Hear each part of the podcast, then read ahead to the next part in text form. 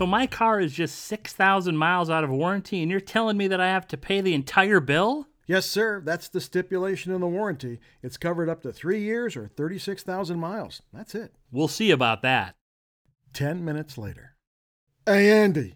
Mr. Thomas here is an important customer, so we're going to go ahead and cover this repair 100%. What? But the warranty says, yeah, but I've decided differently. Okay. Now, our consultant worked well within the rules and responded to his customer's request exactly the way the rules say that he should have. And then the customer went to the manager and. Uh, you know the rest of the story. The consultant got caught between a rock and a hard spot. He is in the middle. In fact, it's what I call dead man walking. The way to avoid this kind of thing is to agree with your leaders about how to handle situations that fall out of the norm. Empowerment might do it. Many consultants are able to make exceptions within a set of guidelines, and that can be really a good thing. But sooner or later, you're going to run smack dab into the end of your empowerment. It won't be enough for your customer.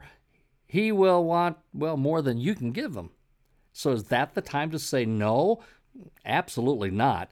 I mean, the way to deal with a request that is out of bounds or beyond your empowerment is to refer the question to your manager. Now, I don't mean that you should send the customer to your manager. No, no, no. Don't do that. Explain to the customer that you're not sure of what the answer might be, but if they'll give you just a little bit of time for some research, you'll get back to them with a solution. Then you go to the manager and ask what should be done. Let them decide. And once the manager's made the decision, then you go back to the customer and tell them what the solution is going to be.